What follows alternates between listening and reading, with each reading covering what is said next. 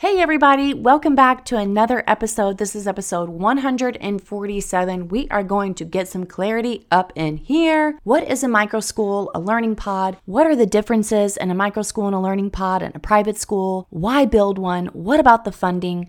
Because listen, parents and teachers, they are noticing some buzzwords here learning pods, homeschool pods, micro schools. You may be looking as a parent for an alternative method in education. As a teacher, you could be thinking about starting your own teacher entrepreneurship because you love teaching. You always wanted to build a school, but that just seems so out of control scary. But now you know that there is not a one size fits all method, and you know that there are easy ways that you can start your own school even in the comfort of your own living room. Okay? Parents can start a micro school as well. So, we're going to talk about the buzz on all of this. Those who are seeking entrepreneurship or wanting to find an alternative educational option for their child, but they haven't quite figured it out, this is the episode for you. Where are these places?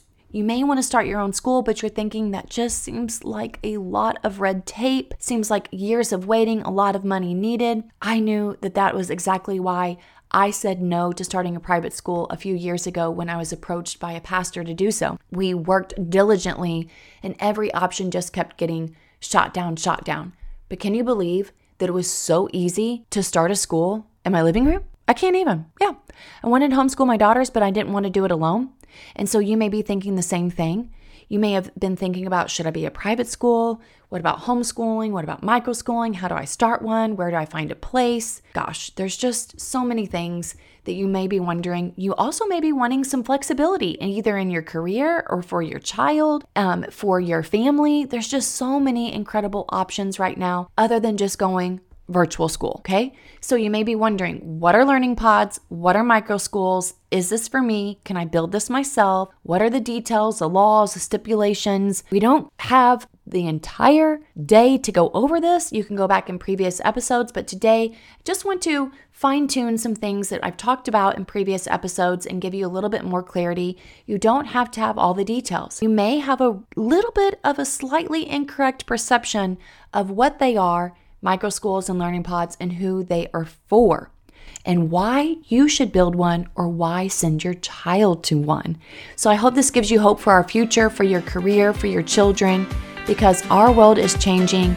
We've got to be keeping up with the times, and it's time to embark on entrepreneurship and new educational methods. Let's get into it. Welcome, teacher, to the Let Your Light Shine podcast. If you're searching for the freedom and permission to design the life you love as a teacher, you're in the right place. I'm on a mission to help teachers just like you build their own dream school or homeschooling business. In this present day, the world needs you, teacher friend, to step out in faith and give students an education they love and so deserve. In this podcast, I will teach you how to start a fulfilling and profitable homeschooling business that lights you up. I'm Mackenzie Oliver, former elementary teacher and instructional coach, gone homeschool teacher, and business builder. I'm here to empower you to step outside the classroom and choose the experiences the curriculum, and all the moments that put a smile on your face and your students. Does it seem like a dream? Well, it did to me until God opened the doors and made it reality. Together, we are breaking through fears and moving the crowd. So get out your notebook, sharpen your pencil. It's time to get your teach on.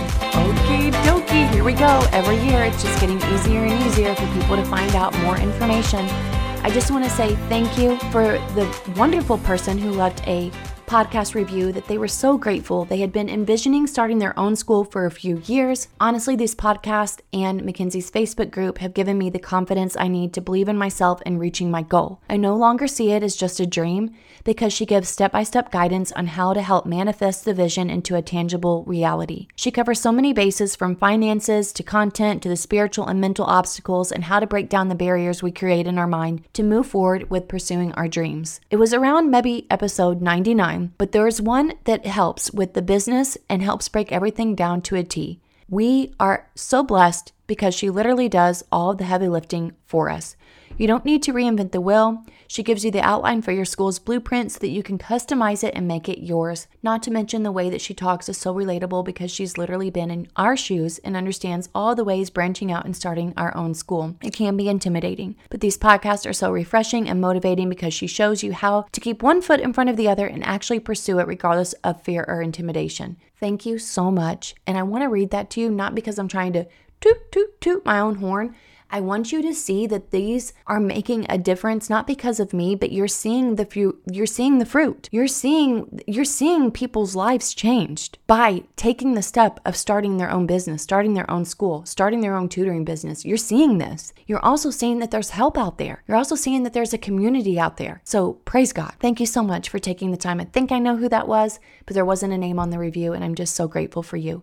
If you feel led to give us a review, I'm so grateful and I would love to read it aloud. And I know that you will help impact someone else's life as well. So, you know, I've been podcasting for a year and a half. I had my school for a year and a half before I actually started podcasting. And truth be told, when I started podcasting, I was in my second year of, of having a micro school and I was still going, what in the world am I? Am I? I I couldn't figure it out where I fit in. Like I'm not just homeschooling because it's not just my children. And I, I really don't know what what I am. So I kept digging and researching, and lo and behold, I'm like, oh my gosh, I'm actually called a micro school, but I actually could be called a learning pod because I'm not a private school. Well, I'll be darned. So we're going to talk about a micro school and a learning pod, the differences, the similarities, the differences in private school. There are some different models why you should build one, and one question that a lot of people have are about the funding and the legalities. So, for me, I wanted to work less. I wanted to teach in a way that I loved. I wanted to be with my children. I wanted to work from home. It sounded so good. I wanted to be more relaxed. I wanted to be outside. I didn't want to be confined. I didn't want to open a school. No, thank you. But I really knew that I could create something like what I was envisioning from my home. I just didn't know how because I didn't want to have the private school red tape. So, let's talk about what is a micro school? It's honestly like a modern day one room schoolhouse, or going to be multiple rooms. Okay, micro means small. They've actually been around forever.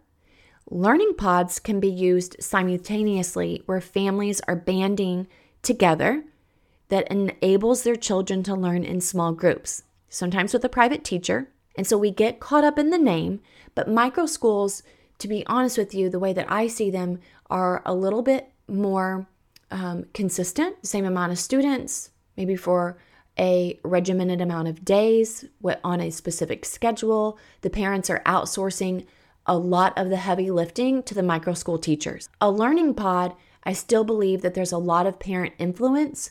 I also believe that a learning pod can take place after school. I believe that a learning pod can take place, um, you know, students go to virtual school and then maybe the last three hours a day they go to a place where they are learning together with a group of students. It could be very static. It's not necessarily something that students are in for the entire school year, where a micro school would be more like that type of a setting. I actually am working with a couple teachers right now that have formed learning pods, almost like private tutoring, where they're private tutoring a couple kids at a time. They call them their learning pod.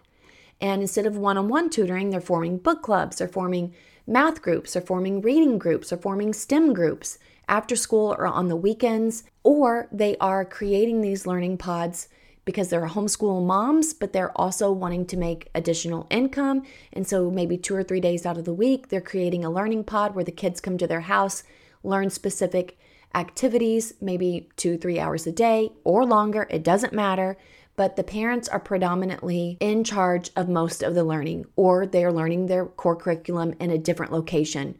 So a learning pod is more specifically related for a smaller amount of time, where a micro school can band three, four days, has a lot of flexible options as well. But micro schools are typically the ones who are responsible for majority of the learning. Now again, you can call yourself a learning pod, you can call yourself a micro school. No one's to come and hunt you down and tell you that you're given the wrong name because here's the deal. We are embarking on a new territory, which is so cool, which is why you want to build one because you are getting in at the ground level, getting in at a time where the land and the soil is fertile, my friends. So many say that they're different, many say that they're the same. Micro schools are typically a little bit of a unique entity And that is because they are usually registered as an official school or a for profit business. Micro schools pretty much have evolved out of homeschooling are and are really a hybrid approach of like private school versus and homeschool colliding together. You'll typically see a lot of mixed age groups and there's really a dynamic mindset shift because students move at their own pace. Whereas in Learning Pod, students have a home base and they meet together in a small pod for specific lessons or experiences. But both serve students in a small, unique setting. They can be created by teachers or parents, and micro schools can typically be considered a little bit more consistent with a time and a location, curriculum. And like I said, learning pods are a little bit more static.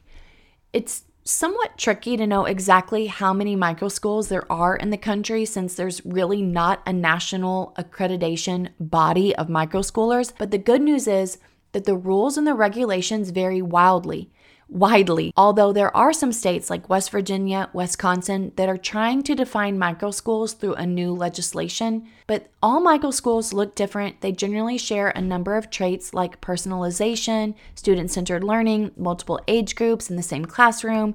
Teachers can be parents or professional educators, and typically all teachers in these settings typically act as a guide rather than a lecturer, which is a whole new approach to teaching than what we've been taught in, let's say, America, whenever you go to college to get your degree. There are many other countries who teach like this and have been teaching like this for a long time. You can look at Finland as an amazing example. And now we're just getting into our own neck of the woods of creating them ourselves here in the United States. And so let's talk about where these came from because honestly, the surge came whenever we were in the midst of COVID and students left the traditional classroom, brought it into the living room.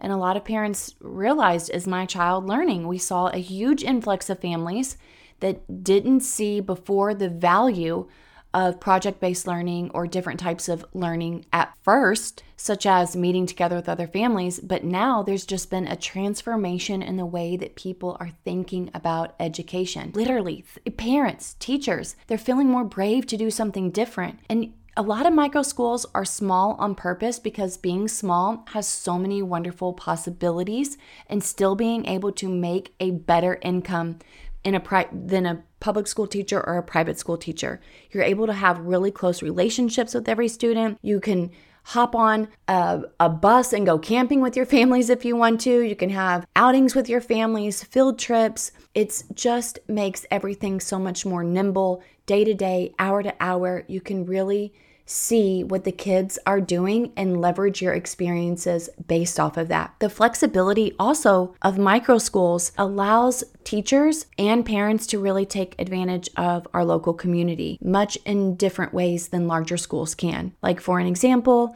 there are just so many ways that you can get your community involved with outreach and students coming either part time or full time to your micro school, and really just giving that homeschool community a boost as well. We're using typically several hours out of our day outside of our classroom walls. A lot of teachers and parents who've started micro schools, they're doing bushcraft, they're doing working on farmland, they're working with other businesses because they have the opportunity and the flexibility to do so. So, parents have, I want to talk about parents and how their interest in micro schools have really started to, to develop because there are really so many more parents who are noticing what their kids are missing out of when it comes to their education. Truthfully, the trajectory of education is changing unbelievably. We know that the system was already failing. We know that there were safety concerns. And I don't want to like totally drop the bomb on you, but in the years to come, there is a lot of talk and a lot of research and a lot of projections of another pandemic, which is exactly where we come in to save the day. Okay. You're starting to see more funding through state and through our whole nation funding micro schools. Now tell me, if we're starting to see more and more funding available for micro schools, you know that there are people on higher levels that have the money who believe in what we're doing. You just may not know of the funding just yet, but for an example, I didn't know whenever I started a micro school about the funding, and now we've received $60,000 this year for our micro school. Never in the million years would I have known that that was available. That was through the Vela, and there's more and more foundations popping up and giving grants, which is super exciting because you know that there are people who are believing in what we are creating. That is why this should be fuel to you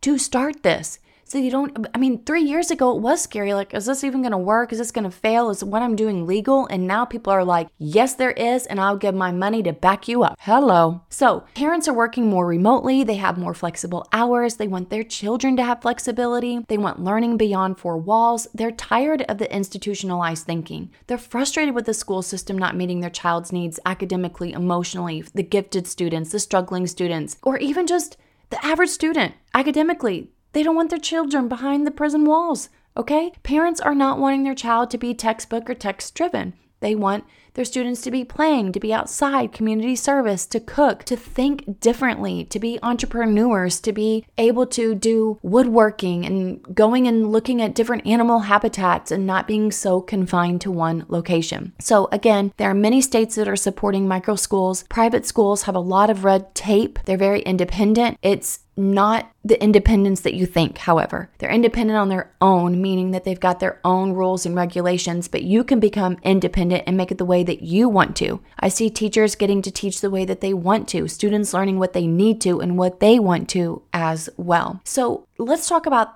the funding part. I was able to start our micro school with such low overhead because of doing this in my house.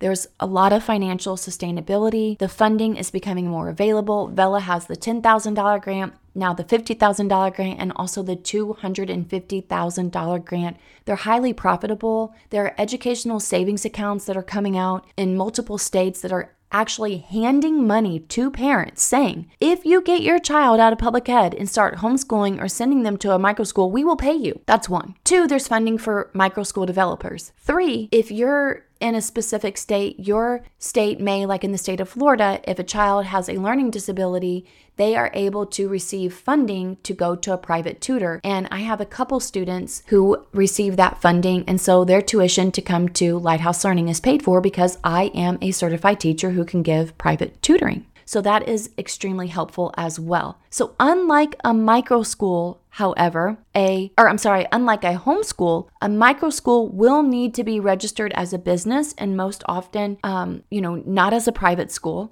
You can do this independently. You could also become nonprofit as well. There are some legal and some financial philosophical steps to consider, but those definitely get tackled if you have a coaching session with me, or if you want more information, we can dig through that together. But for the most part, it's a very easy process depending on your state regulations. You'll also have to search that and the licensing and the attendance and the insurance requirements of your state. Then, of course, you know, there's establishing your micro school's identity, selecting the curriculum, the tuition rates, renting, buying, things of that nature. It's not a big deal. It's absolutely manageable. It's just knowing what you want to create, who it's for, where you want to have this, what days of the week you want to do it, and how much you're going to charge. From there, you've got the first foundation ready to go. When you want to go and you want to find out more legalities, I highly recommend you go to hslda.org. That stands for Homeschool Legal Defense Association. The reason why you want to go there is because there's not a micro school regulation or legality yet. So we typically like to go through um, like a homeschooling network that allows the parents to choose for their children to become homeschoolers and then hire you. That's in most states. That's not in every state, so we would have to look at your state regulations, but I can tell you that there are so many states that have made this wildly, unbelievably easy to set up. And I think that it is a matter of you just deciding what your offers are, how much you want to charge, and you can t- coin it as a micro school or a learning pod. You definitely have to think about the market that you serve and what words or terms that they're familiar with. Because if you come up with a term and they're like, what in the world is that? You've already lost them. So it's very important that you explain I'm starting a micro school. A micro school is dot dot dot dot. I'm starting a learning pod. A learning pod is dot dot dot. You can expect your child to dot dot dot. Okay? No matter which word you choose, you definitely want to lay out the expectations of what this looks like for parents and children so that they know you, they like you, they trust you, and they have more transparency about your offer. I hope this has given you clarity. I'm excited to see your results. Please make sure you go into our Facebook group. Let us know what you are building and any type of roadblocks that you may have so that we can help you break through. You can also schedule a coaching session at www.teachersletyourlightshine.com slash coaching, or you can also get our business bundle that helps you with all the forms, all of the groundwork to actually get your business up and going. You can check that out at www.teachersletyourlightshine.com slash resources. Hey, hey, teacher friend. Thanks so much for listening to today's show. I pray it inspired you, touched you, or challenged you in some way because we are making big shifts and using our teaching gifts for God's glory like never before. I'm so grateful for you. The number one way you can support this show is to leave a written review on Apple Podcasts and also share this with another teacher. Come join me in the Virtual Teachers Lounge, known as the Teacher Let Your Light Shine Facebook group. Until next time, keep shining your teacher light. The world needs you.